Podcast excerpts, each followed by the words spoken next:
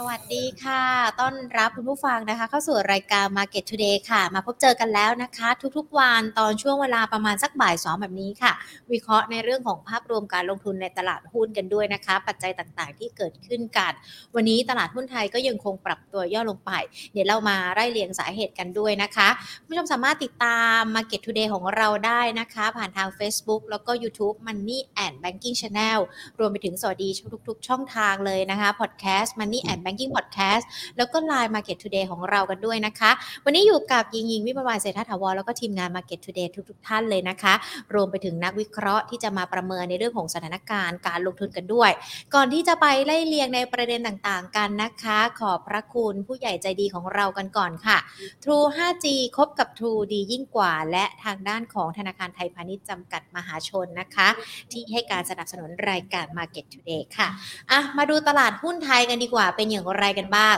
เปิดตอนเช้ามาดูเหมือนว่าจะเขียวสดใสมีความหวังให้กับนักลงทุนนะคะแต่ว่าพอปิดภาคเช้าลงไปตลาดดูเหมือนว่าจะมีการปรับตัวย่อลงไป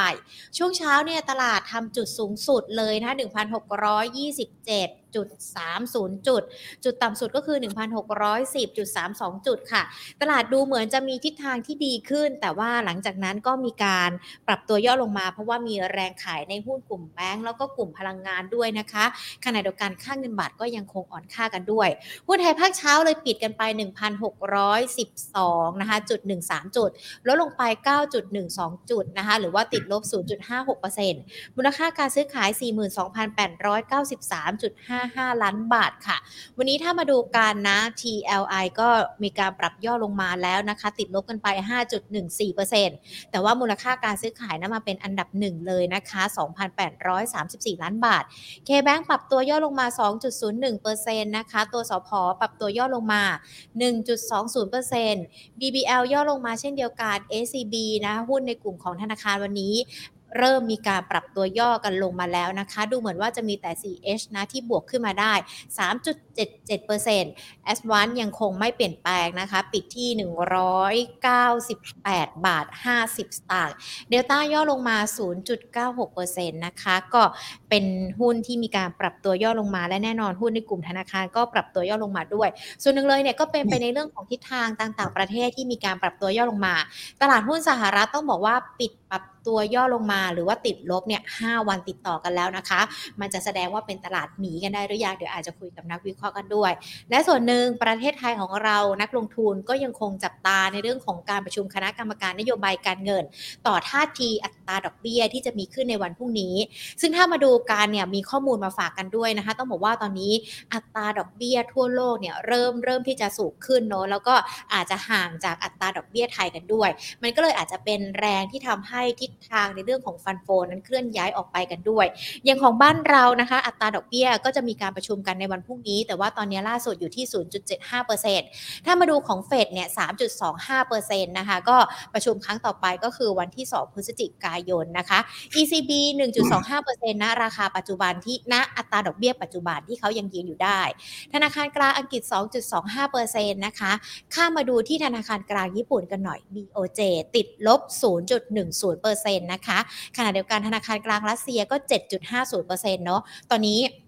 อัตราดอกเบี้ยทั่วโลกเนี่ยดูเหมือนว่าจะสูงแล้วก็ห่างจากอัตราดอกเบี้ยไทยขอบพระคุณข้อมูลนะคะจากทางด้านของ เอส พี เอ เอ็ม ด้วยที่วันนี้หยิบยกมาฝากกันดังนั้นเองในเรื่องของทิศทางอัตราดอกเบี้ยนักลงทุนก็ยังคงต้องติดตามกันด้วยนะคะเพราะว่ามีผลต่อในเรื่องของตัวเลขเศรษฐกิจต่างๆกันด้วยรวมไปถึงสถานการณ์ค่าเงินกันด้วยและในขณะเดียวกันวันนี้ทางด้านของ Bloomberg Commodity Spot เนี่ยของ Index เขามีการเปิดเผยดัชนีนะคะความเคลื่อนไหวของราคาสัญญาณฟิวเจอร์ของสินค้าโภคภัณฑ์ทุกประเภทตั้งแต่น้ำมันไปจนถึงทองแดงแล้วก็ข้าวสาลีบอกว่าต่ำที่สุดในรอบแปดเดือนเลยนะคะเพราะว่าวิตกกังวลเกี่ยวกับในเรื่องของภาวะเศรษฐกิจถอยถึงแม้ว่าทั่วโลกจะถดถอยแต่วันนี้ทางด้านของ World Bank ก็มีการปรับประมาณการเศรษฐกิจไทยขึ้นกันด้วยนะคะเพราะว่าการท่องเที่ยวดีการส่งออกดีรวมไปถึงการบริโภคที่ปรับตัวดีขึ้นแต่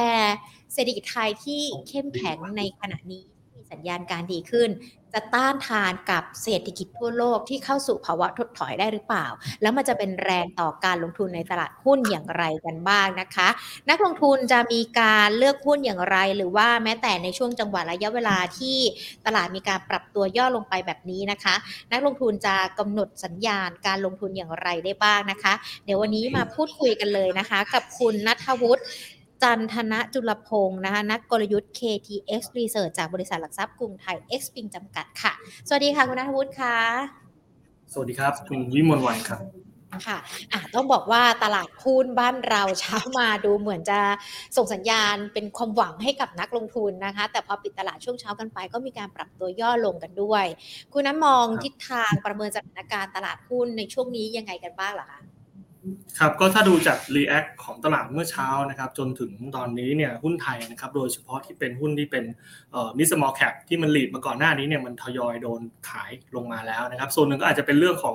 เอ่อ bond yield ไทยนะครับที่ตอนนี้เนี่ยตัวสิบปีมันทะลุขึ้นมาเอ่อเกิน สามเปอร์เซ็นต์ แล้วนะครับมันก็เลยทำให้ตัวของมูลค่าของหุ้นนะครับ valuation โดยเฉพาะหุ้นที่มันเป็น high growth เนี่ยเอ่อมันโดน delay พี อี ลงมานะครับก็อาจจะเป็นหนึ่งประเด็นนะครับอีกส่วนนึงเอ่ออีกหนึ่งประเด็นก็จะเป็นในเรื่องของกนง.นะครับที่ทางคุณหญิงพูดไปเมื่อสักครู่นะครับว่าพรุ่งนี้เนี่ยเราจะมีการประชุมกนง.นะครับก็เอ่อเป็นอีกหนึ่งแรงนะครับที่อาจจะทำให้เอ่อตลาดมีการคาดการณ์กันมานะครับก็มีการ take profit ขายกำไรที่เอ่อตัวที่มัน lead ขึ้นมาก่อนหน้านี้ออกไปก่อนนะครับก็รอดูการประชุมในวันพรุ่งนี้นะครับประเด็นของตลาดหุ้นไทยนะครับตอนนี้เนี่ยทุกคนก็น่าจะจับจ้องกันไปที่ตัวของกนง.นะครับในในวันพรุ่งนี้นะครับจากที่หลายประเทศก็มีการปรับดอกเบี้ยกันไปทีละ สองถึงสาม สเต็ปนะครับเรียกได้ว่าคือไม่ได้เดินทีละเก้าแล้วนะเดินทีละ สองถึงสาม ก้าวกันเลยนะครับสหรัฐก็เพิ่งปรับไปเอ่อเจ็ดสิบห้า basis point เมื่อสัปดาห์ที่แล้วเนี่ยมันก็เลยกลับมาคำถามของไทยนะครับว่าแล้วแล้วไทยเนี่ยจะปรับขึ้นครั้งนี้เนี่ยเท่าไหร่นะครับกี่ basis point นะฮะไอ้ไอ้ขึ้นเนี่ยขึ้นแน่ๆนะครับเพียงแต่ว่าเอ่อจะขึ้นยี่สิบห้าหรือจะขึ้นห้าสิบ basis point เนี่ยก็ต้องยอมรับนะครับว่ารอบนี้กนง.น่าจะเจอในเรื่องขอ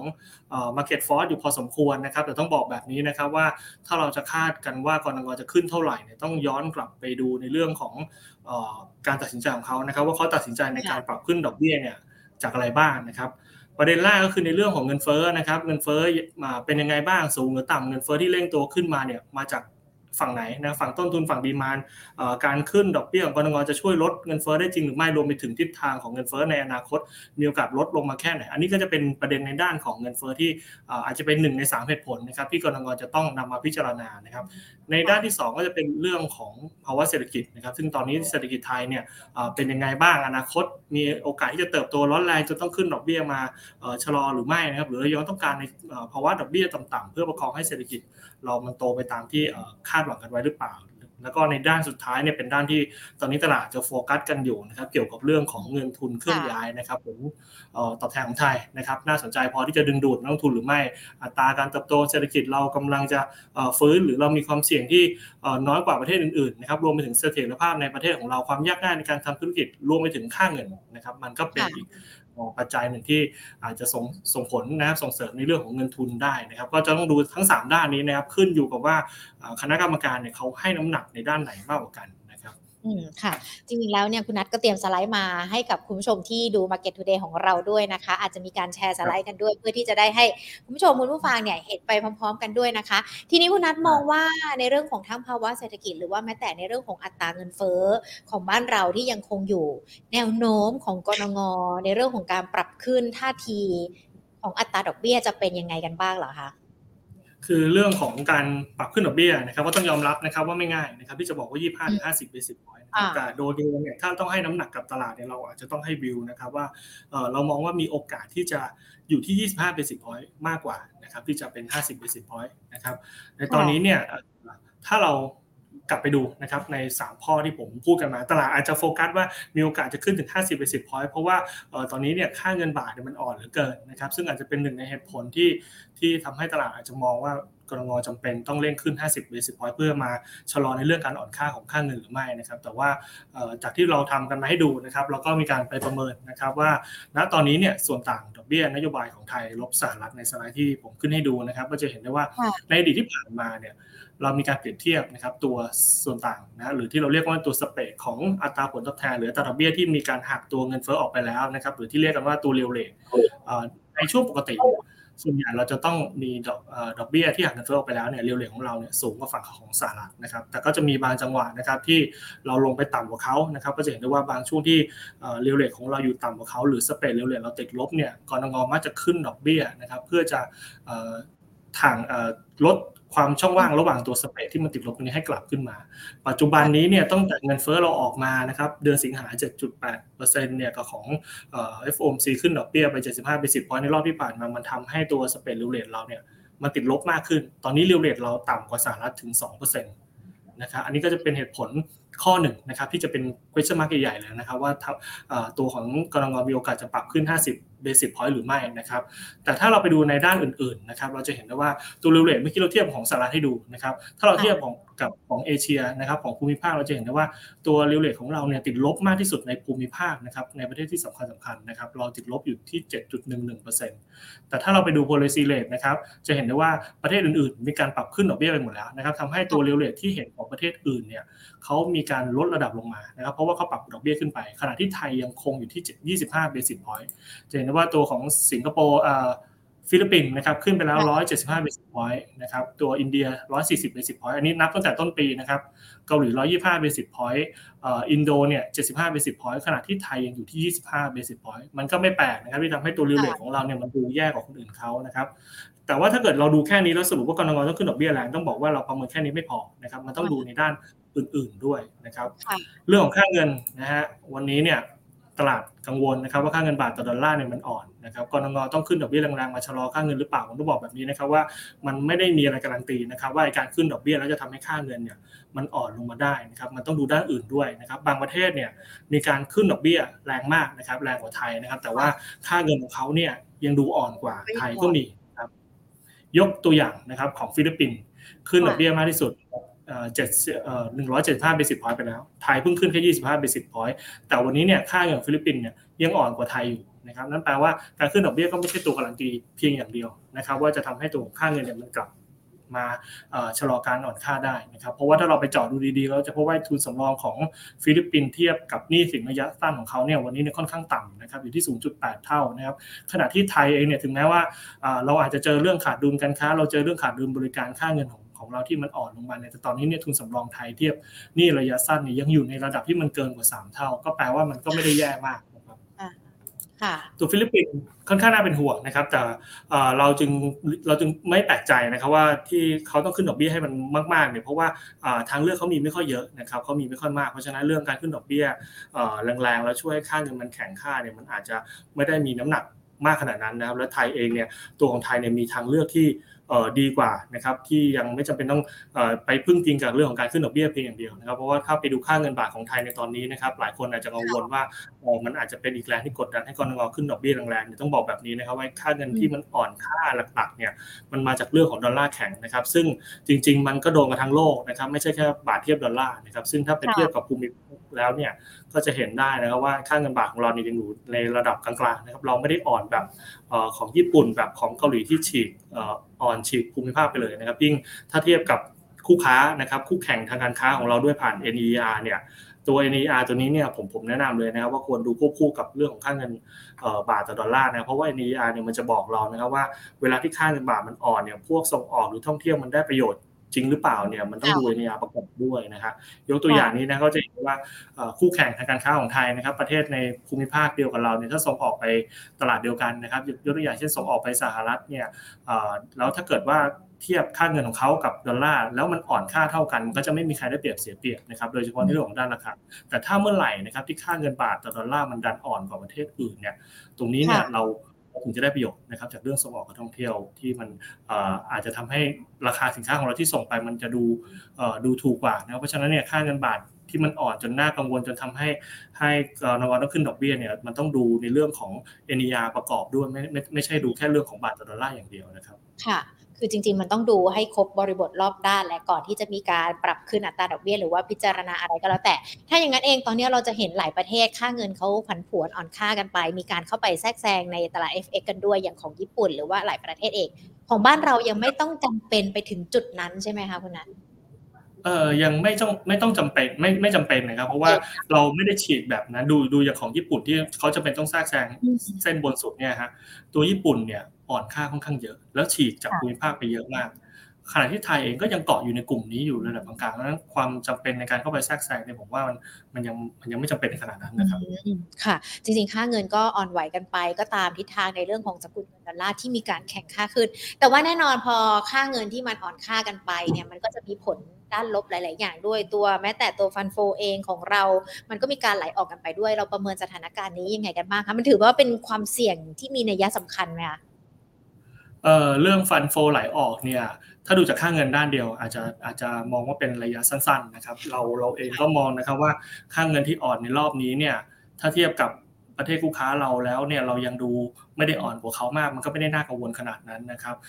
ส่วนเรื่องที่ว่าเงินฟันโฟจะไหลออกมันต้องดูในด้านอื่นด้วยนะครับผมยกตัวอย่างนะครับเช่นเศรษฐกิจของเรานะครับโกดของเราณตอนนี้เนี่ยมันถ้าเทียบกับประเทศพัฒนาแล้วอย่างสหรัฐอย่างตัวยุโรปที่เขามีปัญหาเรื่องเศรษฐกิจชะลอเนี่ยโกดในประเทศของเราดูดีกว่าอันนั้นก็จะเป็นอีกหนึ่งตัวที่มันยังทำให้ในในภาพที่มันกว้างขึ้นมาเนี่ยเรามีโอกาสที่จะดึงดูดเงินกลับเข้ามาได้รวมไปถึงเงินเฟ้อไทยนะครับตลาดอาจจะมองนะครับว่าสูงแบบนี้อาจจะเป็นอีกหนึ่งปัจจัยหรือเปล่าที่จะกดทำให้ตัวของตัวของกนงเนี่ยมีโอกาสจะเร่งดอกเบี้ยขึ้นมาเพื่อเพื่อชะลอก็ต้องบอกแบบนี้นะครับว่าเงินเฟ้อของไทยเนี่ยมันมันไม่ได้เหมือนกับของสหรัฐนะครับว่าตัวเงินเฟ้อเราเนี่ยค่อนข้างจะต่างนะครับเงินเฟ้อเราที่ปรับขึ้นมาในระดับนี้เนี่ยหลักๆมาจากเรื่องของราคาพลังงานซึ่งวันนี้เนี่ยราคาน้ำมันมันก็ลดระดับลงมาแล้วนะครับแต่ด้วยความที่เรามีสถานะเป็นเป็น net import นะฮะในด้านของราคาพลังงานเนี่ยการเปลี่ยนแปลงของค่าเงินมันจึงมีผลในเรื่องของต้นทุนนำเข้าพลังงานด้วยนะครับค่าเงินที่อ่อนแรงๆเนี่ยมันก็อาจจะเป็นอีกหนึ่งปัจจัยที่ทำให้ต้นทุนนำเข้าพลังงานเรากลับขึ้นมาสูงได้นะแต่เรามองว่าราคาน้ำมันที่มันลดลงมาเนี่ยมันมีผลมากกว่าค่าเงินที่อ่อนค่าพอมัน net ออกมาแล้วเนี่ยมันทำให้ต้นทุนนำเข้าพลังงานของเรามันมันเริ่มอ่อนลงนะครับเพราะนั้นในเรื่องของแรงกดดันเงินเฟ้อที่มาจากพลังงานในภาพที่มันกว้างขึ้นมาเนี่ยเรามองว่ามันลดน้ำหนักตรงนั้นลงไปแล้วนะครับบวกอีกในเรื่องอีกด้านหนึ่งคือเรื่องของโรเบตเอฟเฟกต์นะครับซึ่งเราเพิ่งพ้นในช่วงโรเบตเอฟเฟกต์ไปเนี่ยตั้งแต่เดือนสิงหาที่ผ่านมาหลังจากนี้ไปเนี่ยจากโรเบตมันจะเริ่มไฮเบตขึ้นเรื่อยๆทำให้สองปัจจัยนี้ที่ที่รวมกันแล้วเนี่ยมันทำให้มุมมองในเรื่องของ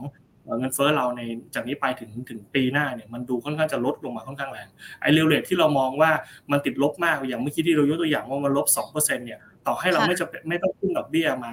อ่ามามาลดช่องว่างตัวนั้นเนี่ยตัวเงินเฟ้อที่มันมีแนวโน้มลดลงมามันก็จะทำให้ช่องว่างของสเปรดที่เคยติดลบมากเนี่ยมันก็จะกลับขึ้นมาได้นะครับเพราะฉะนั้นคือมุมมองในภาพที่เป็นในด้านของเงินเฟ้อกับของเศรษฐกิจค่อนข้างดีค่ะอันนี้เป็นมุมมองภาวะที่เกิดขึ้นในประเทศทั้งเงินเฟ้อภาวะเศรษฐกิจหรือว่าแม้แต่ในเรื่องของอัตราดอกเบี้ยที่นักลงทุนรอกันอยู่แล้วอย่างปัจจัยต่างประเทศที่เราติดตามกันล่ะคะหนึ่งในนั้นก็คือในเรื่องของราคาน้ำมันที่ต้องบอกว่าเดือนกันยายนเนี่ยปรับตัวลดลงต่อเนื่องมาประมาณ สิบห้าเปอร์เซ็นต์ ถือว่าต่ำที่สุดในรอบเก้าเดือนกันแล้วด้วยนะคะมองสะท้อนกลับมามันมีผลต่อในเรื่องของหุ้นในกลุ่มพลังงานของเรากันด้วยคุณณัฐประเมินสถานการณ์ราคาน้ำมันยังไงกันบ้างล่ะ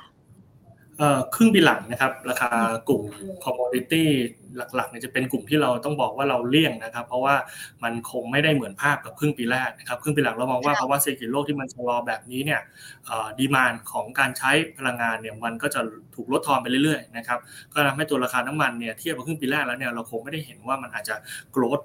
ไปได้ไกลแบบนั้นนะทำให้ตัวของ commodity ที่ครึ่งปีแรกอาจจะออกมาแล้วเนี่ยงบค่อนข้างดีในครึ่งปีหลังนี่จะเป็นอีกด้านนึงแล้วนะกลุ่มพวกนี้เนี่ยเรามองว่าเป็นกลุ่มที่เราน่าจะหลีกเลี่ยงเราจะเน้นกลุ่มในพวกที่เป็น non commodity ซะมากกว่าครับค่ะถ้าอย่างนั้นเองในช่วงนี้นักลงทุนควรจะ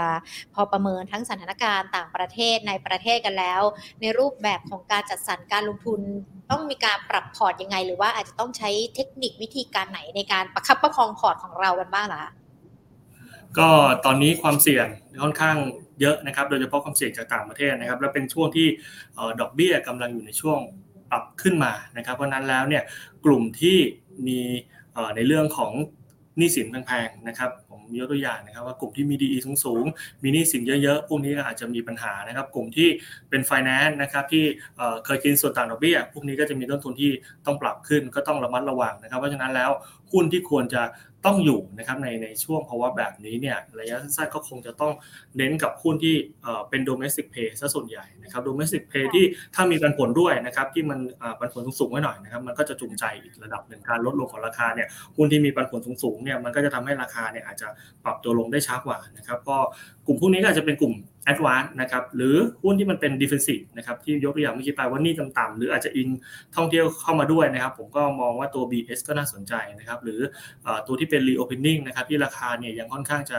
เอ่อแลกขาดนะครับก็จะเป็นตัวของเบมนะครับ สามถึงสี่ ตัวที่ว่ามาเนี่ยโดยหลักนะครับก็จะเน้นในภายในประเทศเราเป็นหลักนะครับเพราะว่าในต่างประเทศอ่ะเราแนะนำให้หลีกเลี่ยงนะไอ้หุ้นที่เป็น global play รวมไปถึงหุ้นที่เป็น commodity หลักๆเนี่ยเอ่อขึ้นไปหลังก็ต้องระมัดระวังนะก็โยกหาหุ้นที่มันดูค่อนข้างจะ safe ๆหน่อยครับค่ะขอดูตัว แอดวานซ์ สักนิดนึงนะคะว่าเราจะเห็นราคาของเขาเนี่ยเริ่มเริ่มปรับขึ้นมาแล้วนะคะณราคาปัจจุบันนี้นักลงทุนเข้าไปได้ไหมคะหรือว่าอาจจะต้องรอย่อกันก่อนแล้วก็ราคาเป้าหมายที่เราประเมินไว้ยังไงกันบ้างล่ะคะตลาดหุ้นของเราในช่วงนี้เนี่ยอาจจะเป็นช่วงเอ่อสองสัปดาห์นี้เป็นช่วงที่มีการปรับดอกเบี้ยขึ้นนะครับทั้งจากของ เอฟ โอ เอ็ม ซี นะครับกับของตัวของเอ่อตลาดกลงในวันพรุ่งนี้ด้วยนะครับแล้วปกติแล้วเนี่ยในช่วงที่ดอกเบี้ยมันเอ่อขยับเพิ่มขึ้นแบบนี้เนี่ยตลาดหุ้นไม่ค่อยเอนจอยนะครับเราอาจจะได้เจอภาวะที่ตลาดเนี่ยมันถูกปรับลดลงมานะครับโดยเฉพาะสองเอ่ออาทิตย์ถึงสองอาทิตย์ที่ผ่านมาเนี่ยตลาดก็มีการปรับตัวลงมานะครับเพราะว่าเป็นช่วงที่ดอกเบี้ยขาขึ้นเพราะฉะนั้นจังหวะในการที่จะเก็บหุ้นเนี่ยก็ต้องรอจังหวะที่ตลาดมีโอกาสมีแพนิคลงมานะครับยกตัวอย่างเช่นถ้าเกิดว่ามีการกนงออกมาพรุ่งนี้เนี่ยอาจจะนะครับอาจจะไปได้มากกว่าที่ตลาดมองไว้เนี่ยถ้ามันมีแพนิคลงมาถึงจะรอจังหวะนั้นในการเข้าไปเก็บนะครับสำหรับสำหรับหุ้นนะครับค่ะแอดวานซ์นี้เรามองราคาเป้าหมายไว้ยังไงล่ะราคาแอดวานซ์เนี่ยถ้ามองตอนนี้เนี่ยจะอยู่ที่สักนะครับผมดูนี่ได้ค่ะเป้าหมายมองไว้อยู่ค่อนข้างไกลเหมือนกันนะครับภาพใหญ่ก็อยู่ที่ประมาณสักคอนเซนซัสคาดไว้อยู่ประมาณสองร้อยสี่สิบห้าบาทนะฮะตัวแอดวานซ์สองร้อยสี่สิบห้าบาทจากราคาปัจจุบันหนึ่งร้อยเก้าสิบแปดบาทห้าสิบสตางค์ครับกลุ่มธนาคาร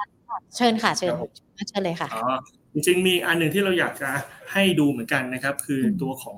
ภาพของสหรัฐนะครับอันนี้เรามีวิวที่อาจจะค่อนข้างจะต่างจากตลาดนิดหนึ่งนะครับก็เอ่อเราอยากให้ดูนิดหนึ่งนะครับว่าตอนนี้ในในสหรัฐเนี่ยค่อนข้างจะน่ากังวลนะครับตลาดค่อนข้างจะผันผวนจากเรื่องนี้ค่อนข้างเยอะเนี่ยแต่เรามองแบบนี้นะครับว่าจังหวะนี้มีโอกาสที่เราอาจจะได้เห็นการเปลี่ยนถ่ายนะครับภาวะหลายๆอย่างนะครับผมจะให้ดูนิดหนึ่งนะครับหลังจากที่มีการประชุมใน เอฟ โอ เอ็ม ซี มานะครับตลาดก็มีการปรับตัวดอทพลอตขึ้นค่อนข้างเยอะนะครับขึ้นไป สี่จุดสี่เปอร์เซ็นต์ เนี่ยเอ่อตัวเฟดมองว่าอาจจะขึ้นดอกเบี้ยปีนี้ สี่จุดสี่เปอร์เซ็นต์ ปีหน้า สี่จุดหกเปอร์เซ็นต์ นะครับมันก็เริ่มมีคำถามนะครับว่าเอ่อดอกเบี้ยที่มันขึ้นมากขนาดนี้เนี่ยเศรษฐกิจเขาจะเป็นยังไงนะครับแน่นอนนะครับว่าเฟดยอมรับนะครับว่า จี ดี พี เนี่ยเอ่อจะลงมาจาก หนึ่งจุดเจ็ดเปอร์เซ็นต์ เนี่ยปีนี้น่าจะลงมาเหลือ ศูนย์จุดสองเปอร์เซ็นต์ นะทำให้ไอ้เรื่องเศรษฐกิจถดถอยเนี่ยมันเริ่มกลับมาเป็นประเด็นเหมือนกันนะครับเราเองก็มีการไปประเมินนะครับว่า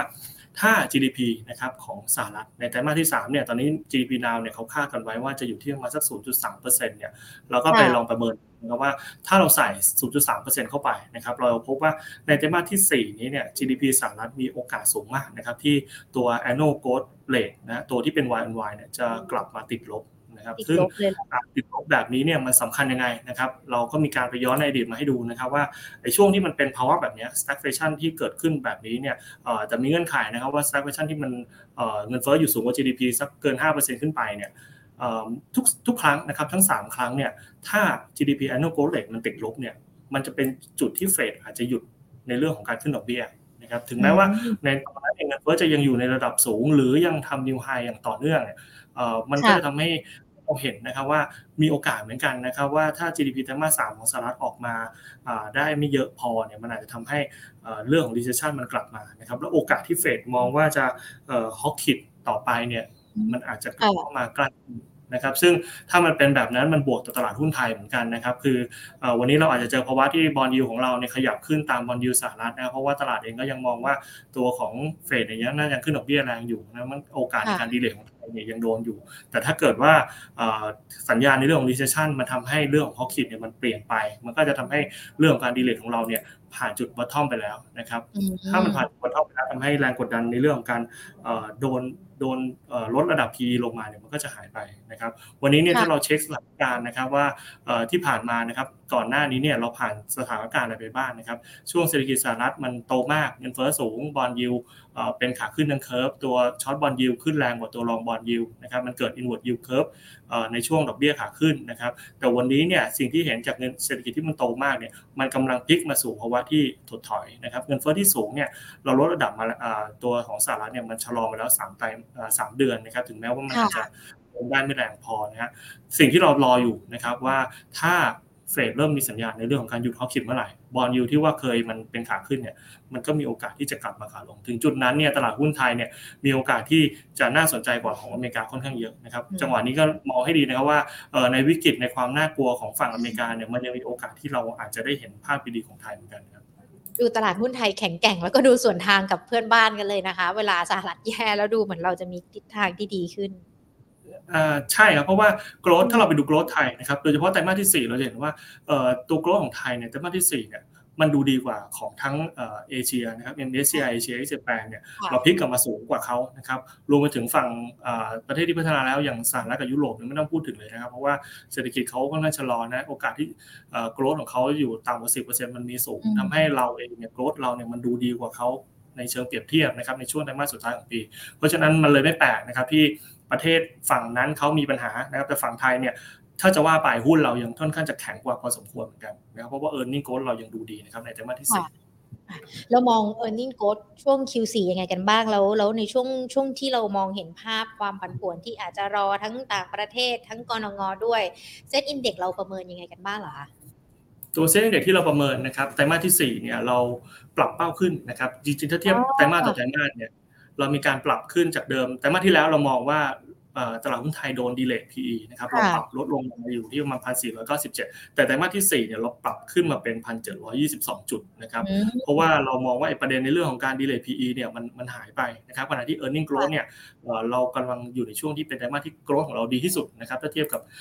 บช่วงครึ่งปีแรกเห็นได้ว่า growth เราเนี่ยในไตรมาสสุดท้ายเนี่ยมันดูดีกว่าครึ่งปีแรกค่อนข้างเยอะทำให้เรามีการประเมินตัวเซ็นเด็กเราเนี่ยอยู่ที่ประมาณ หนึ่งพันเจ็ดร้อยยี่สิบสอง ในภาพใหญ่จากนี้ไปเนี่ยเรายังมองว่าเอ่อยังมองค่อนข้างดีนะครับต่อตลาดหุ้นไทยแต่ระหว่างทางมันอาจจะมีในเรื่องของบอนด์ยิลด์ที่เราพูดไปนะครับว่าบอนด์ยิลด์เนี่ยอาจจะเป็นหนึ่งในสมมติฐานที่เราใช้เนี่ยเราประเมินไว้ที่ สามเปอร์เซ็นต์ วันนี้เนี่ยมันขึ้นแกว่งขึ้นไปประมาณสัก สามจุดศูนย์หกเปอร์เซ็นต์ เนี่ยโอกาสที่บอนด์ยิลด์มันขยับเพิ่มมากขึ้นเนี่ยมันจะทำให้เป้าที่เราเคยประเมินไว้ หนึ่งพันเจ็ดร้อยยี่สิบสอง เนี่ยก็มีโอกาสที่จะถูกลดทอนลงมานะครับเพียงแต่ว่ามันเป็นระยะสั้นๆนะครับถ้ามองในภาพที่เรามองเนี่ยไตรมาสที่สี่เรามองว่าบอนด์ยิลด์ของไทยที่เหมาะสมมันน่าจะอยู่ที่ประมาณสัก สามเปอร์เซ็นต์แต่ว่าระยะสั้นถ้ามันเกินนั้นเนี่ยก็ดูตามระดับนี้ได้เราสร้างตรงนี้ขึ้นมาเพื่อให้นักทุนเนี่ยลองเอาไปใช้นะครับว่าถ้าเราเห็นบอนด์ยิลด์ของไทยนะครับขยับเพิ่มขึ้นไปเนี่ยอินเด็กซ์ของเราจะถูกลดลงมายังไงนะครับหรือเรามองว่าตัวบอนด์ยิลด์เราอยู่ที่เดิมแต่ว่า อี พี เอส เราคงไม่ถึงหรอกที่ที่ผมประเมินไว้เนี่ย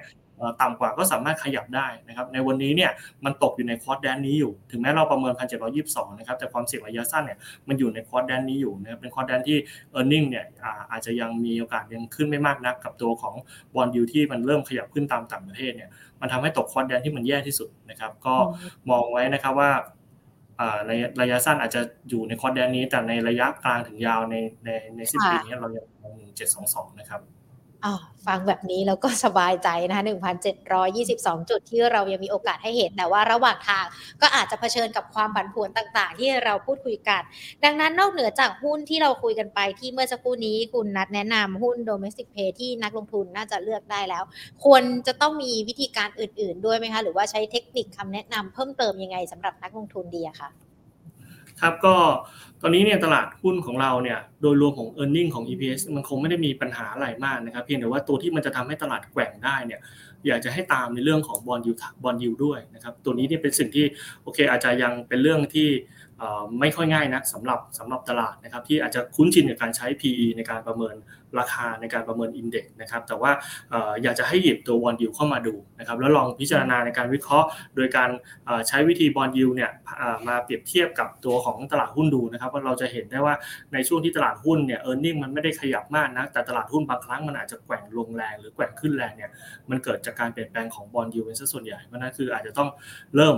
นะฮะมาดูในฝั่งของบอลยูไทยด้วยนะครับซึ่งบอลยูไทยเองเนี่ยก็ส่วนหนึ่งก็จะลิงก์จากของสหรัฐนะครับแต่ว่าในช่วงหลังๆเนี่ยอาจจะไม่ได้ลิงก์ขนาดนั้นนะครับเพราะว่าตัวของไทยเองเนี่ยมีปัจจัยที่เฉพาะค่อนข้างดีทำให้ในตอนนี้เนี่ยตัวบอลยูเราอาจจะไม่ได้เร่งขึ้นแรงเท่าที่ของสหรัฐนั้นอันนี้อาจจะเป็นอีกหนึ่งด้านที่เรามองว่า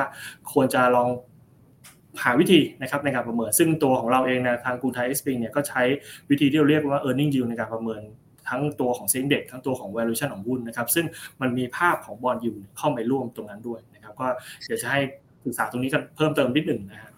ค่ะนี่ก็เป็นคำแนะนำแล้วกันสำหรับในเรื่องของทิศทางการลงทุนกันด้วยนะคะแต่ว่าคุณนัทคะแน่นอนในโลกของการลงทุนเนาะมันจะมีทั้งคนที่อาจจะถือสั้นถือกลางถือยาวหรือว่าแม้แต่นักลงทุนที่ดู Market Today ของเราเองนะคะก็จะมีการชอบเล่นแบบเล่นสั้นกันบ้างถือกลางถือยาวกันด้วยแล้วถ้าเรามองในช่วงสั้นนี้นะคะมันมีหุ้นที่อาจจะได้รับอานิสงส์หรือว่าได้รับประโยชน์จากทั้งในเรื่องของดอกเบี้ยที่จะเป็นขาขึ้นค่าเงินบาทอ่อนค่าหรือว่าแม้แต่ราคาน้ำมันที่มันปรับลดลงมันมีทั้งกลุ่มได้ประโยชน์เสียประโยชน์ในช่วงสั้นนี้มันสามารถหยิบยกมาลงทุนได้ไหมคะหุ้นที่เป็นดอกเบี้ยขาขึ้นมันก็คงหนีไม่พ้นกลุ่มแบงก์กับกลุ่มประกันนะครับแต่ก็ต้องระมัดระวังว่าราคามันมันก็ขยับขึ้นมาพอสมควรนะครับตัวกลุ่มแบงก์เนี่ยมันได้ประโยชน์ก็ถ้าจะเลือกแบงก์นะครับก็ต้องไปดูแบงก์ที่มีพวกสินเชื่อที่มันดูเป็นสินเชื่อที่มีดอกเบี้ยที่เก็บกับลูกค้าเป็นระดับแบบลอยตัวเนี่ยในสัดส่วนที่มันสูงกว่านะเพราะว่าพวกนี้เนี่ยเวลาดอกเบี้ยมันขยับขึ้นเนี่ยเขาก็จะได้ประโยชน์ด้วยนะครับดอกเบี้ยของที่เก็บจากลูกค้ามันก็จะขยับขึ้นตามนะครับรวมไปถึงแบงก์กับประกันบางตัวที่มีการลงทุนในตราสารหนี้เยอะๆพวกนี้เนี่ยดอกเบี้ยผลตอบแทนตราสารหนี้มันก็จะถูกผูกติดไว้กับตัวดอกเบี้ยนโยบายเพราะฉะนั้นแล้วเนี่ยถ้ามันปรับเพิ่มขึ้นเนี่ยกลุ่มนี้ก็จะได้ประโยชน์นะครับเพราะฉะนั้นตัวดอกเบี้ยขาขึ้นมันก็คงหนีไม่พ้นในในกลุ่มของแบงก์กับกลุ่มของประกันนะครับแต่อย่างที่บอกไปนะครับว่าประเด็นนี้เนี่ยมันเล่นกันมาสักระยะแล้วนะครับเพราะฉะนั้นเราเชื่อว่าดอกเบี้ยของไทยยังปรับตัวขึ้นได้แบบต่อเนื่องนะครับซึ่งจริงๆแล้วเราอาจจะอาจจะไม่ให้น้ำหนักขนาดนั้นนะครับแต่ว่าถ้าเชื่อว่าดอกเบี้ยของไทยยังไปได้ต่อเนื่องแล้วยังขยับขึ้นได้แรงเนี่ยกลุ่มนี้ก็จะเป็นกลุ่มหนึ่งที่ถ้ามันลงมาก็ก็ก็เก็บได้ค่ะวันนั้นค่ะมีคุณผู้ชมสอบถามมาเป็นรายตัวใน Facebook Live แล้วก็ YouTube Live ของเราหญิงขอหยิบยกคำถามมาสอบถามคุณนัทด้วยนะคะอย่างคุณพันนีค่ะสอบถามตัว K Bank ณระดับราคาในวันนี้ถึงจุดรับได้หรือยังคะ K Bank เดี๋ยวนะครับตอนนี้เท่าไหร่เอ่ยหนึ่งร้อยสี่สิบเจ็ดบาทสักครู่นะฮะได้ค่ะ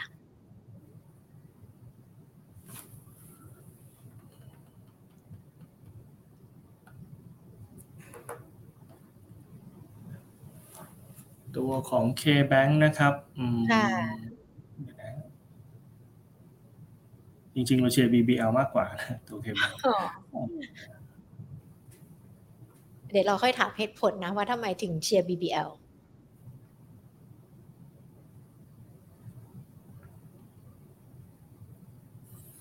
ตัว K-Bank เองนะครับราคานี้อาจจะต้องวันนี้เนี่ยมันมัน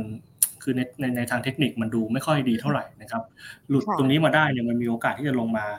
แถวๆมันมีโอกาสลงได้พอสมควรเหมือนกันนะครับเพราะนั้น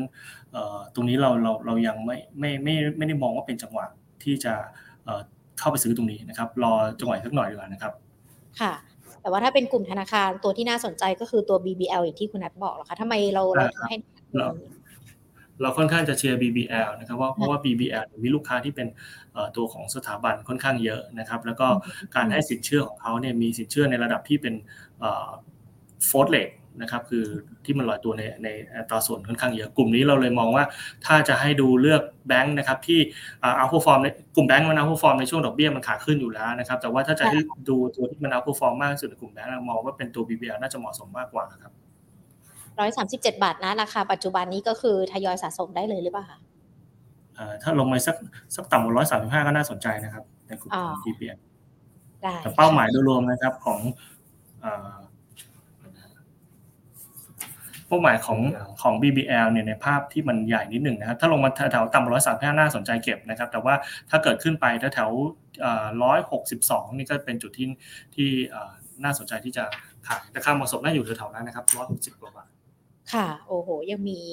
จังหวะช่วงระยะเวลาที่ให้ปรับขึ้นอีกนะคะสำหรับ บี บี แอล คุณอภิรักษ์ค่ะสอบถามตัว บี แอล เอ ค่ะน่าสนใจไหมคะตัวนี้ ตัวประกันใช่ไหม บี แอล เอ ตัว บี แอล เอ ค่อนข้างจะน่าสนใจนะครับแต่ว่าอย่างที่บอกไปนะครับว่าทั้งเมื่อกี้ทั้งแบงก์เองนะครับรวมถึงประกันเองก่อนหน้านี้มันเล่นขึ้นมาจากประเด็นนี้เนี่ยมาสองสัปดาห์แล้วเพราะฉะนั้นแล้วมันก็ไม่แปลกนะครับที่วันนี้มันจะโดนขายทำกำไรมาก่อนที่กนง.จะออกนะครับเพราะฉะนั้นเนี่ยจังหวะที่เขามีการขายลงมานะครับคือคือกลุ่มนี้ทั้งกลุ่มเนี่ยคงต้องรอให้มันย่อลงมาก่อนนะครับย่อลงมาแล้วก็เก็บใหม่ๆตัว บี แอล เอ เนี่ยถ้าลงมาแถวๆสักเอ่อนะฮะ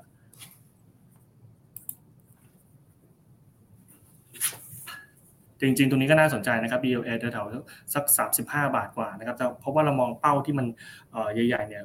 ค่อนข้างไกลนะครับห้าสิบบาทเลยนะครับสำหรับตัวนี้ที่มันใหญ่มากนะ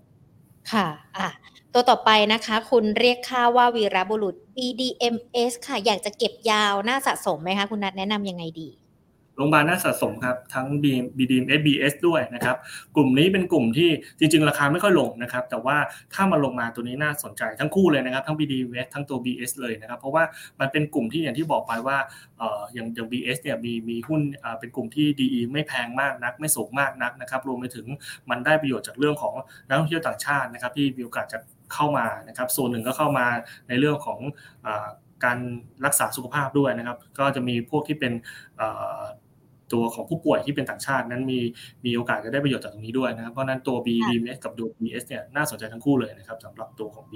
ตัวของโรงพยาบาลค่ะคุณสมเด็จค่ะตัว เอส พี เอ อ่ะค่ะเข้ารับได้ไหมคะสำหรับราคานี้ เอส พี สยามเวลเนสสิบบาทกลุ่มตัวสปาเองก็มันก็มีธีมรองรับอยู่นะครับก็เป็นธีมเดียวกันกับเมื่อกี้นี้นะครับก็คือเรื่องของท่องเที่ยวนะครับโดยรวมเนี่ยตัวท่องเที่ยวตัว reopening ของไทยเนี่ยมันมันขึ้นมาเยอะก็จริงนะครับแต่อยากจะให้ดูสักนิดหนึ่งว่าตัวของท่องเที่ยวเราเนี่ยมันมันเล่นในธีมฟื้นตัวนะครับก็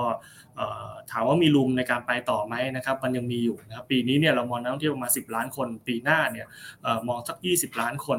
แล้วถ้าเราเทียบกับช่วงก่อน pre covid เนี่ยเอ่อนักท่องเที่ยวปกติมันอยู่สามสิบถึงสี่สิบล้านคนแปลว่ารูมในการฟื้นตัวของนักท่องเที่ยวเนี่ยมันดูมีโอกาสที่จะโกรธต่อเนื่องได้เพราะฉะนั้นกลุ่มไหนที่มันเป็นในธีมนี้ถ้าราคาย่อลงมานะครับก็น่าสนใจหมดนะครับค่ะอ่ะได้เลยค่ะเรียกได้ว่าวันนี้ครบถ้วนชัดเจนเกี่ยวกับในเรื่องของสถานการณ์ที่เกิดขึ้นทั้งทิศทางการปรับขึ้นอัตราดอกเบี้ยค่าเงินรวมไปถึงสัญญาณเศรษฐกิจจากต่างประเทศที่ที่เรายังคงต้องระวังแต่แน่นอนว่าในเรื่องของการระมัดระวังมันก็ยังคงมีโอกาสแล้วก็มีจังหวะสำหรับตลาดหุ้นไทยในช่วงไตรมาสที่สี่ที่น่าจะปรับตัวดีขึ้นได้นะคะวันนี้ขอบพระคุณคุณนัทมากๆเลยนะคะที่พูดคุยกันกับ Market Today และเดี๋ยวโอกาสหน้าพูดคุยกันอีกนะคะครับผมขอบคุณค่ะขอบคุณค่ะสวัสดีค่ะคุณณัฐวุฒิจันทนะจุลพงษ์ธนกุลยุทธจาก เค ที เอ็กซ์ Research บริษัทหลักทรัพย์กรุงไทย Xping จำกัดนะคะพูดคุยทำความเข้าใจแล้วก็พูดคุยถึงในเรื่องของสถานการณ์การลงทุนกันด้วยนะคะมองถึงทิศทางการปรับขึ้นอัตราดอกเบี้ยนโยบายการเงินของกนง.บ้านเราในวันพรุ่งนี้คุณณัฐก็อธิบายความให้ฟังว่าถ้า ศูนย์จุดสองห้าเปอร์เซ็นต์ มันจะเป็นยังไง ศูนย์จุดห้าศูนย์เปอร์เซ็นต์ มันจะเป็นไปได้หรือเปล่าและถึงแม้ว่าทิศทางอัตราดอกเบี้ยบ้านเรากับต่างประเทศมันจะห่างกันมากแต่ถ้าดูเข้าไปไส้ในดูไปจนถึงรายละเอียดแล้วคุณนัทก็อธิบายความให้ชัดเจนนะคะว่ามันจะเกิดผลอย่างไรกับในเรื่องของการลงทุนของบ้านเรากันบ้างก็ถือว่าเป็นการมองมุมมองเกี่ยวกับตลาดหุ้นไทยและที่สำคัญช่วงไตรมาสสี่มีโอกาส หนึ่งพันเจ็ดร้อยยี่สิบสอง จุดให้เห็นกันด้วยนะคะส่วนคุณผู้ชมที่ติดตามการแล้วก็ชื่นชอบในเรื่องของการเข้าจดทะเบียนตลาดหลักทรัพย์ของหุ้นน้องใหม่ ไอ พี โอ ก่อนหน้านี้นะคะมีการจดทะเบียนการของ ทเวนตี้โฟร์ซีเอส นะคะซึ่งก็มีการตอบรับจากนักลงทุนเป็นอย่างดีเลยนะคะกันอย่างล้นหลามเลยทีนี้เดี๋ยวเรามาทำความเข้าใจแล้วก็ทำความรู้จักกันมากขึ้นดีกว่าว่า ทเวนตี้โฟร์ซีเอส เนี่ยทำธุรกิจเกี่ยวกับอะไรผลตอบรับที่นักลงทุนให้กระแสการตอบรับดีเนี่ยเป็นอย่างไรกันบ้างแล้วการระดมทุนในครั้งนี้ในตลาด เอ็ม บี ไอ จะส่งผลดีต่อบริษัทในอนาคตอย่างไรกันบ้างนะคะพูดคุยกันนะคะกับคุณยศวีวัฒนธีรกิจจาประธานเจ้าหน้าที่บริหารจากบริษัททเวนตี้โฟร์ Con and Supply จำกัดมหาชนหรือว่าทเวนตี้โฟร์ซีเอส ค่ะสวัสดีค่ะคุณยศวีค่ะครับสวัสดีครับคุณหนึ่งครับสวัสดีครับเป็นยังไงกันบ้างคะหลังจากที่เราเปิดให้นักลงทุนเข้ามาร่วมเป็นเจ้าเข้าเจ้าของ ไอ พี โอ กันแล้วถือว่าได้รับผลตอบรับกันเกินคาดเลยใช่ไหมคะครับตอนนี้ก็ต้องขอบคุณนักลงทุนนะครับที่ให้ความสนใจก็ค่อนข้างจะเกินคาดครับ ค่ะคุณยศวีอธิบายหรือว่าให้นักลงทุนทำความเข้าใจความความรู้จักกับบริษัทเรามากยิ่งขึ้นได้ไหมคะว่าธุรกิจเราเกี่ยวเนื่องกับอะไรกันบ้างแล้วแผนในอนาคตเราจะเป็นยังไงกันบ้างคะโอเคเราสั้นๆเนาะเพราะว่าเรามีเอ่อด้วยตัวธุรกิจของบริษัทเราครับจะเป็นเราเราจะเราจะชอบใช้คำว่า modern transaction ละซึ่งว่า modern transaction เนี่ยใน business หลักของเราเนี่ยมีทั้ง trading แล้วก็มีทั้ง transaction อยู่ในมือนะครับ trading ของเราเนี่ยที่จะที่อยู่ในมือเราเนี่ยรับรู้สัดส่วนรายได้ของเราอยู่ที่ประมาณ สี่สิบเปอร์เซ็นต์ นะครับ transaction เราอยู่ที่ หกสิบเปอร์เซ็นต์ เพราะฉะนั้นเราจะมีการ balance margin กับ balance ตัวยอดนะครับค่ะแล้วพอเรามีการเข้าจดทะเบียนใน เอ็ม เอ ไอ แล้วหลังจากนี้ทิศทางของธุรกิจเราจะเป็นยังไงกันบ้างคะต้องบอกว่าจากผลงาน คิว หนึ่ง คิว สอง ที่ผ่านมาเนี่ยเยลเราโตมา หนึ่งร้อยกว่าเปอร์เซ็นต์เราเชื่อว่าหลังจากที่เราเลสฟันเข้ามาเป็นคอร์ดออฟฟันเข้ามาเพิ่มครับค่อนข้างจะทำให้เราเนี่ยสามารถโกรธได้ต่อเนื่องครับค่ะเรามองภาพภาพตลาดในช่วงนี้นะคะแน่นอนมันมีจากความปัจจัยเสี่ยงต่างๆที่เกิดขึ้นนะคะเราประเมินไหมคะว่ามันจะมีผลกระทบต่อในเรื่องของการเข้าจดทะเบียนของเรายังไงกันบ้างหรือว่าเรามองมองภาพตลาดในช่วงนี้ยังไงกันบ้างคะคุณยศวีคะเอ่อต้องต้องบอกก่อนค่ะว่าณวันนี้เราตอนเว้นของตลาดเนี่ยครับมันดูมันดูมันดูไม่ค่อยสดใสแต่ว่าด้วยตัวพื้นฐานของหุ้นหรือด้วยตัวตัวศักยภาพของบริษัทเราว่าเราไปได้ครับค่ะแล้วอย่างนี้เราวางเป้าหมายผลการดำเนินงานกำไรในช่วงช่วงหลังจากนี้ยังไงกันบ้างหรอคะอ่าจากผลงานเราที่ผ่านมาเนี่ยเราเจอสิ่งที่มันเป็นวิกฤตสุดละในทุกคนได้รับผลกระทบจากโควิดมาทั้งสองปีที่ผ่านมาเนี่ยฮะแต่ว่าในสองปีที่ผ่านมาเนี่ยเรามีโกรธต่อเนื่องมาโกรธเราประมาณสัก ห้าสิบเปอร์เซ็นต์ ที่ผ่านมานะครับค่ะอุตสาหกรรมค่ะเชิญเลยค่ะเชิญเลยค่ะซึ่งซึ่งสิ่งที่ผ่านมาเนี่ยครับมันก็สะท้อนให้เห็นได้แล้วว่าเราสามารถยืนหยัดในสิ่งที่มันเกิดในภาวะวิกฤตได้อยู่แล้วนะครับแล้วก็เราค่อนข้างจะปรับตัวค่อนข้างจะเร็วค่ะอุตสาหกรรมของเราเนี่ยแน่นอนเรามองเห็นทั้งในเรื่องของทิศทางการเติบโตหรือว่าแผนการดำเนินงานที่ชัดเจนกันแล้วแต่โดยโดยภาพรวมแล้วเรามีเขาเรียกว่ามีคู่แข่งหรือว่ามีอะไรที่เราต้องระมัดระวังเกี่ยวกับในเรื่องของการทำธุรกิจด้วยไหมคะเอ่อต้องบอกว่านะวันนี้เราเป็นหุ้นน้องใหม่ที่เป็นตัวแรกในตลาดหลักทรัพย์ที่เป็นเรื่องระบบออกอากาศเป็น specialist นะครับเพราะฉะนั้นณตอนนี้ถ้าในตลาดหลักทรัพย์หรือหรือหรือในตลาดอะไรเงี้ยนะครับเราเราเราเรายืนยันได้ว่าณวันนี้เลยไม่มีคู่แข่งครับอืมค่ะโอ้ยงั้นเองถือว่าทิศทางในเรื่องของการเติบโตนั้นก็น่าจะดีขึ้นแล้วก็ดีต่อไปเรื่อยๆด้วยเนาะเพราะว่าเราไม่ได้มีคู่แข่งอะไรเพราะว่าต้องบอกว่าพี่ๆทุกคนหรือเพื่อนๆทุกคนที่อยู่ในตลาดหลักทรัพย์ไม่ว่าจะเป็น growth หรือว่าเป็น stock ที่เป็นที่เป็น transaction หลายๆตัวครับก็ยังเป็นเนอร์เป็นคู่ค้าเรานะครับอืมค่ะคุณยศวีค่ะอยากจะให้ช่วยแบบว่าทิ้งท้ายในเรื่องของความมั่นใจให้กับนักลงทุนดีกว่าค่ะว่าในเรื่องของการที่เราเข้ามากันแล้วเนี่ยแน่นอนมันจะสร้างความเชื่อมั่นให้กับนักลงทุนในเรื่องของธุรกิจการเติบโตได้อ่ะค่ะอยากจะบอกฝากถึงนักลงทุนนะครับว่าตัวเราเข้ามาเพื่อเรามาเติบโตนะครับเติบโตในที่นี้คือเอ่อจากปีที่ผ่านมาเนี่ยเราเลสฟันได้คอร์ดออฟฟันเราเข้ามาร้อยกว่าล้านทำให้เราโกรธขึ้นมาถึงหลักพันล้านประมาณสักหกร้อยกว่าล้านเนี่ยนะฮะซึ่งเราคิดว่าหลังจากที่เราระดมทุนเข้าจากการเข้าตลาดเนี่ยครับจากผลงานที่ผ่านมาเนี่ยเราสามารถน่าจะเติบโตได้มากกว่านี้ครับแบ็คเราออนแฮนด์พันกว่าล้านแล้วฮะค่ะเราเข้าตลาด เอ็ม เอ ไอ วันที่เท่าไหร่นะคะเราจะเริ่มเทรดไฟเพื่อได้เทรดตอนสามตุลาคมครับวันที่สามตุลาคมวันจันทร์นี้ฮะอ่าได้เลยค่ะเดี๋ยววันที่สามตุลาคมมาลั่นราคาพร้อมๆกันนะคะในเรื่องของราคาหุ้นแล้วก็ลุ้นกันไปพร้อมๆกันกับธุรกิจของ ทเวนตี้โฟร์ ซี เอส ด้วยนะคะครับขอบคุณค่ะสวัสดีค่ะครับอ่ะถือว่าทำความรู้จักกันมากยิ่งขึ้นนะคะสำหรับใครที่รอจดจดจ้องๆนะคะหรือว่าอาจจะไม่ทันแหละในเรื่องของการ ไอ พี โอ แต่ว่าพอเขาเข้าตลาดไปแล้ว เอ็ม เอ ไอ เนาะมันก็ยังมีโอกาสนะคะที่จะทำให้เราเนี่ยเข้าไปดูไปซื้อหุ้นได้และที่สำคัญเนี่ยคุณยศวีก็มาพูดถึงในเรื่องของธุรกิจกันด้วยและที่ตอนนี้ธุรกิจ ทเวนตี้โฟร์ ซี เอส ยังไม่มีคู่แข่งด้วยนะคะก็ถือว่าการเติบโตเนี่ยไปได้ฉลุยกันเลยเนาะเพราะว่าคู่แข่งก็ไม่มีแล้วก็ถือว่าเป็นบริษัทรายแรกแล้วก็รายเดียวด้วยนะคะที่เกี่ยวข้องกับในเรื่องของการทำธุรกิจแบบนี้แล้วก็เข้ามาจดทะเบียนในตลาด เอ็ม เอ ไอ กันด้วยนะคะอ่ะทักทายกันดีกว่าสำหรับคุณผู้ชมที่เข้ามาวันนี้ไม่ได้หยิบยกคำถามใครต้องขออภัยกันด้วยนะและเดี๋ยวมามาบอกกันดีกว่าว่ามันสักครู่นี้คุณนัทบอกว่าแนะนำหุ้นที่เกี่ยวข้องกับ Domestic Pay เป็นตัวไหนกันบ้างนะคะอ๋อก่อนจะทักทายขอเชิญชวนกันก่อนดีกว่าใครที่อยู่ในพื้นที่อุดร อยู่ในจังหวัดใกล้เคียงหรือว่ามี ญาติผู้ใหญ่พ่อแม่พี่น้องอยู่ในอุดร น, นะคะไปกระซิบบอกกันเลยนะเพราะว่าเราจะมีการจัดงานมหกรรมการเงิน Money Expo เกิดขึ้นในสุดสัปดาห์นี้นะคะสามสิบกันยายนถึงวันที่สองตุลาคมนี้ค่ะมหกรรมการเงินอุดรธานีครั้งที่เก้ามีทั้งสถาบันการเงินบริษัทหลักทรัพย์นะคะประกันหรือว่าแม้แต่ในเรื่องของการที่จะทำบัตรเครดิตบัตรกดเงินสดสินเชื่อ เอส เอ็ม อี สามารถไปขอการทำธุรกรรมที่งานมหกรรมการเงิน Money Expo ของเรากันได้นะคะมาดูกันสินเชื่อบ้านครบวงจร ศูนย์จุดเก้าเก้าเปอร์เซ็นต์ ต่อปีนานหนึ่งปีค่ะทรัพย์ เอ็น พี เอ ลดราคาสูงสุด หกสิบเปอร์เซ็นต์ ออมทรัพย์เงินฝาก Step Up สิบจุดห้าหกเปอร์เซ็นต์ ไม่เสียภาษีสินเชื่อฟื้นฟูธุรกิจดอกเบี้ย สองเปอร์เซ็นต์ นานสองปีแรกสลากออมทรัพย์ลุ้นรับนะคะสองล้านบาทเลยนะคะแล้วก็ประกันชีวิตรับเงินบำนาญ สิบสองเปอร์เซ็นต์ ลดหย่อนภาษีได้ สามแสนบาทใครที่อยากจะทำธุรกรรมนะคะก็สามารถไปทำกันได้หรือว่า